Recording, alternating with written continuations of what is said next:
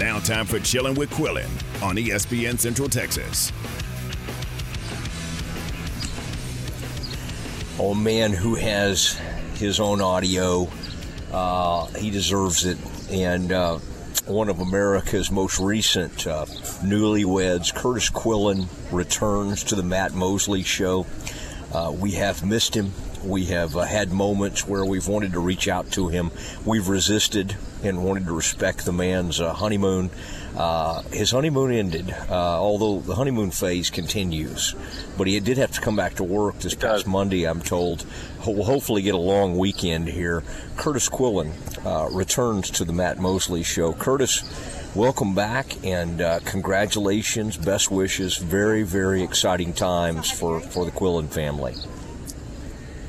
I appreciate it. It really is. It really is. You know, we honeymooned in the Dominican, and it made it really tough to come back to Texas. What a beautiful honeymoon it was, but you know, now married life begins, and that adventure uh, becomes one. Well, the Dominican, uh, I've been there, and if I thought hard enough, I could maybe come up with a resort, and I, it may may have been kind of in the uh, proximity of where you were hanging out. But uh, very excited for you, and uh, that's uh, that's a fun time. And I, I was able to kind of, uh, in a way, uh, I felt like I was at the wedding because of some of Matt Lively's uh, tweets from the from the wedding itself. And so I don't I don't know if you wanted him documenting that, but I, I felt like I was able to kind of follow things now you know, sports has to go on even when you take a break. Uh, to right. get married, and um, and sure enough, I mean, right as you're, it might have been the day you were getting married on that Friday. News comes down. I, I, was that the was that the was that when um, our man was out, or was that when the Baylor uh, hired a new coach? I, I, must have been when they when they decided on Mitch Thompson. Now, I just kind of want to get your uh, your your initial take when you heard it? I mean, I think we all thought that would be great, and would how how cool a story it would be after covering him at MCC, especially for all the local media. I I didn't I didn't think it was going to happen, and lo and behold, it actually happens. Where what was your immediate reaction to it? Um, my so that came down my first day off for my wedding and honeymoon. Like I was I saw yeah. the news as I was driving to drop off welcome bags at our hotel block, and you know my first reaction to it was super happy for Mitch. Uh, you look at his resume, and the guy has earned an opportunity like this. He worked hard for it. I know he was in the running for a couple of other smaller jobs. Um, my more compelling takeaway from that than that was just that uh, this, to me, shows that a little bit more open-mindedness from Mack Rhoades. And what I, I don't mean that as a dig at Mack um, at all. And so I hope nobody takes it that way. What I mean by that is, in the three coaching hires we've seen Mack, the three head coaching hires we've seen Mack make previous to this in football and basketball, it's always been either the up and coming head coach moving up or the young hot assistant. Matt Rhule, Nicki Collen are the up and coming young head coach and if we try to say that, you know, college doesn't provide a little bit better of a lifestyle, I mean, a little bit better um, opportunity. I mean, women's college basketball, to me, has a bigger audience than women's professional basketball. Maybe I'm wrong on that. I'm open to that. And so, you know, Matt Rhule, Nicki Collen, they check off that, that young head coach looking to move up. Dave Aranda, the young hot assistant, right? Uh, he's the defensive coordinator yeah. who just won a national championship. He's the guy that is not coming back to LSU as a coordinator. He's going to be a head coach somewhere. You got to get it on the ground floor, and he did. Okay, and then you know he's moved up uh, as yeah. an assistant in some other smaller sports. But to me, this showed a okay. Th- this showed more of a what is truly best here. No matter, I don't care what anyone else thinks this showed um, that Mack is, and I'm not accusing him of doing that in the past. He he, he yeah. Mack operates on on his own accord, but I think this shows that you know it's not national media influences that are making hires at Baylor. I think this kind of proves that it is Mack Rhoades' program and that he is able to block everything out whenever a hire needs to be made and do what he needs to do and go get the, the coach that fits the best. Uh, Mitch is very familiar with the Big 12. Obviously, the Big 12 is going to be changing soon. Um, and I think that it's a, a hire that speaks to, hey, we can we understand it didn't work with Mitch before, but everything has changed. He was an assistant then. The head coaching has changed since then. The athletic director position has changed since then. University leadership as a whole, the climate of the Big 12, the way college athletics works, all of it has changed since then. But the guy has won down the street, and he's won a lot down the street. If we give him 20 and 21 and 22 year olds instead of just 18 and 19 year olds, we think he can win more over here. Well, I I tell you, I was surprised, but it's been fun to be a part of it and to have some memories. And, and while you were uh, on your honeymoon uh, and all that was happening, I had Steve Smith, the old Baylor coach, on, and I just think there's some major healing that has taken place. And you know, Mack obviously wasn't part of the regime. Uh, that that oversaw all that, but to your point, I think Mack listened to a lot of people that were part of that time and remembered what made that great, and um, and I think that was uh, I think that was a really important thing. Now, I, I thought Kurtis uh, Kurtis Quillin, uh, sports director, Channel Six, joining the Matt Mosley Show, ESPN Central Texas. I thought we would talk about the new Big 12 commissioner, and you know Brett Yormark, okay. interesting guy, but something happened yesterday. And by the way, I'm on a beach vacation as we speak, uh, but I am doing a, one hour of live radio a day, followed by some some uh, some great interviews we've done from the past. Um, I, I, I thought we'd be, you know, I thought that that was a big enough story because that was an outside the box hire. But here in the last 24 hours, I mean, this thing, this realignment thing is amazing. Um, and and USC and UCLA I mean, it, it, it, breaks, and then within hours, it's all official. It's not like, oh, you wait a few days and then it becomes official. Within hours, right. everybody's made the announcement. The Big Ten signed off on all this. I mean, this was in the works. I mean, first of all, how amazing is it that they're able to get these things done? The same thing with with OU and Texas to a certain extent. They got all these things done with no leaks until it was pretty much a done deal and um, I, I, guess your your overall feelings first on do you I mean is there part of you that thinks this is bad for college football that they're going to the Big Ten? Yes. And then second of all, what does the Big Twelve do here? It's like welcome to welcome to your new job, Mr. Yormark. Now go out and bring some some new teams into the Big 12 because those people in the Pac-12 are feeling like Baylor and Tech and everybody else, Oklahoma State, your alma mater, were when Texas and OU first announced they were leaving. I think so. Let me start with uh, the latter, and then I'll go to your your question of whether I think this is bad for college football. But spoiler alert, the answer is yes, and I'll get into why.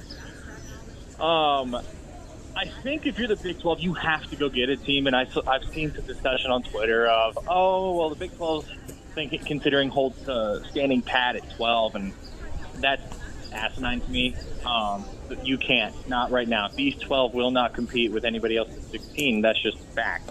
Know, the SEC's up to 16, the Big Ten's up to 16. Yes, well, the ACC's at 14, but let's be honest, Notre Dame's not going to. Notre Dame will not go into 2025 as an independent. That is my I think that is a bold take that I would have. And so if you're the Big 12, it's either you or the Pac 12. One of you guys is dying. to me. And so if you're the Big 12, you have to go get some of the Pac 12. See if Colorado comes back. I bet you they would because this is not the Pac 12 that Colorado left the Big 12 for. Uh, you got to go get Utah because you, that puts two teams, maybe three if you count Colorado, in the mountain area, the Mountain West area of the country, and it creates a little bit more geographic, you know, a little bit more of a geographic pod possibility as you go into scheduling down the line. But you probably need four to survive.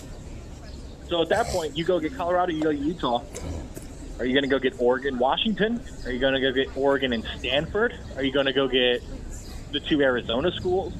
You have to figure out a plan. And I understand that those plans do not happen overnight. You mentioned it. You this has clearly been in the works for months between the two LA schools and the Big Ten Conference.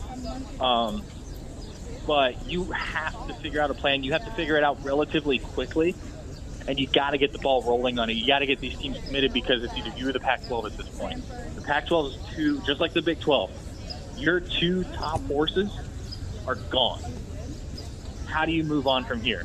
The Big 12 handled the last realignment uh, battle as as well as it possibly could have, and I will still have that debate of whether in a non-governance, so power conference is a governance status, but as, in a skill level perspective in football, if it whether the Big 12 is actually a power conference. I will have that discussion. I know it has the governance status, but the product on the field is what I talk about in that front. You can go and re-cement your status in that regard, depending on what teams you poach from the now kind of reeling Pac-12 Mhm. conference. And so that's a big, big deal. If I'm if if I'm uh, the new Big 12 commissioner, Brett Yormark. Now, your question of do I think is this do I think this is bad for college football? Absolutely, not just college football, college athletics as a whole. To me, Matt, the sports, the college sports world is at its best when it is a regional game, when it is a regional thing. Obviously, you have non-conference matchups that take you across the country, but when your rival is 90 minutes away, right, and not a nine-hour flight, that to me is when the game is at its best. Why is it fun? Why is it fair that USC and UCLA volleyball players, USC and UCLA uh, softball, baseball players have to fly to places where they will have zero support because there is no regionality to it. They don't have any rivalries. These games don't have any atmosphere. How is that fun? How is that what anybody in college sports signed up for? And keep in mind, those are sports that don't typically get private jets to go play these, these games. You know, you talk with some of the SIDs at Baylor in those sports, and, you know, they're bussing up to Dallas to catch an American Airlines or a Southwest flight to Pittsburgh to go to Morgantown.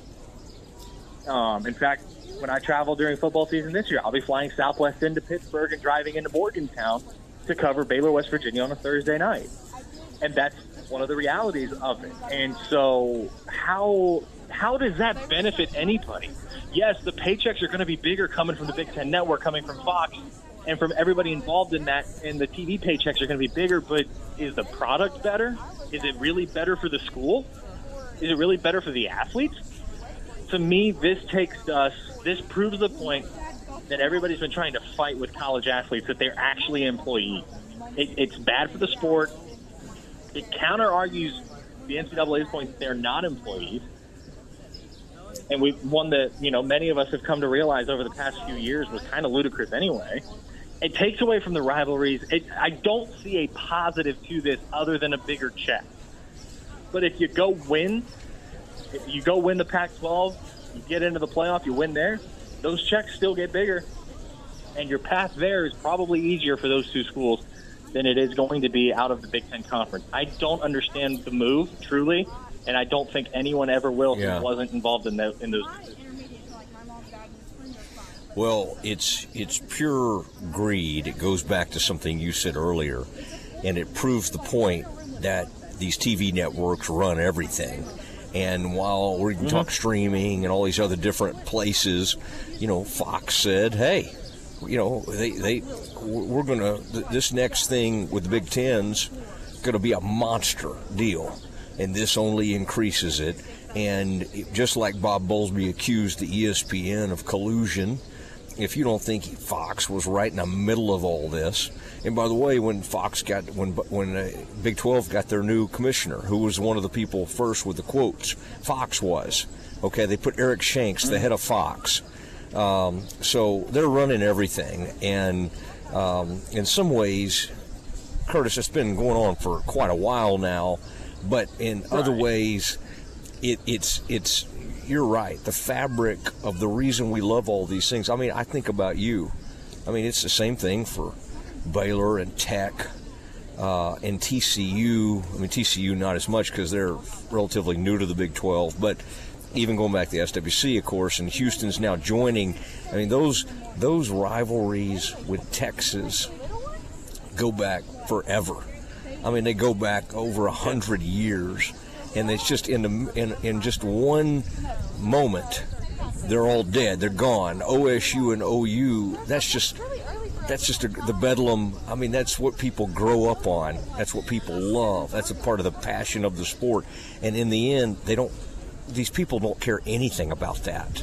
How can we maximize the money we bring in? And and again, that's why it's funny. We we go we pull our hair out about NIL and all this other stuff. And then meanwhile, all these administrators are out doing these deals with no regard for like any of the you know there's no there's no brotherhood anymore. You know like oh let's uh, you know OU and Tex OU and uh, OSU let's work together as longtime associates and comrades in, in the state. It doesn't even matter think about it. state legislature used to block stuff like this they have no say anymore these things are done before the state legislatures even have a clue what's going on so anyway, I think you and I are on the same page with a lot of this.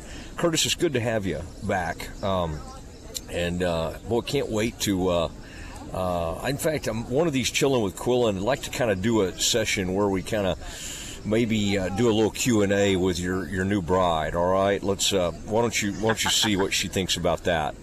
Uh, we may get her involved in some her way. in on it. Yeah, yeah. Let her know what. The, and tell her I'm a nice guy. back, yeah, yeah. Great to have you. I'll uh, I'll talk to you soon. Sounds good, man. Enjoy your There he vacation, goes. brother. You bet, you bet. Uh, as we wrap up a Florida vacation, Seaside, Florida,